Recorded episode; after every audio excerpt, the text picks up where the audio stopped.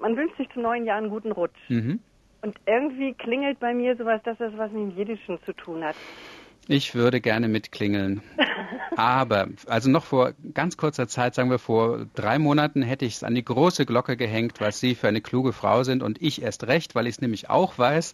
Und zwar geht es auf Rosh Hashanah zurück, auf den Anfang oder auch den Kopf des Jahres. Ja. Und äh, so äh, hätte man sich unter den Juden einen guten Rosh gewünscht, also einen guten Anfang des Jahres oder einen guten ja. Beginn des Jahres. Das Neujahrsfest heißt ja Rosh Hashanah. Und äh, vielleicht waren es auch die Christen, die den Juden einen guten Rosch gewünscht hätten. Das klang für mich ganz, ganz wunderbar, zumal es ja andere jiddische Redensarten wie es zieht wie Hechtsuppe, was von ja. Hechsuppa, also Windsbraut oder Sturm herkommt. Aber ich habe jetzt in einem äh, neuen äh, Buch zu Redensarten und Sprichwörtern nachgesehen.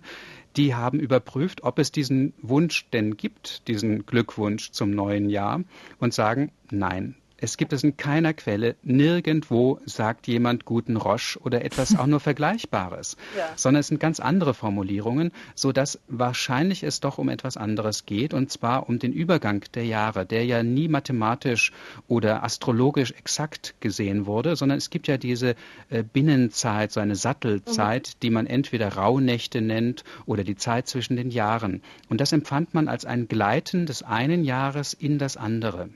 Und so hat man sich eigentlich ein gutes Gleiten, einen guten Rutsch des einen Jahres in das andere, ein gutes Hineinrutschen in das andere gewünscht. Und gerade auch in Deutschland, wo um die Zeit natürlich auch Eis herrschte, also wirklich ganz dass es dann auch noch ja. ganz bildlich mhm. äh, ge äh, genommen werden konnte.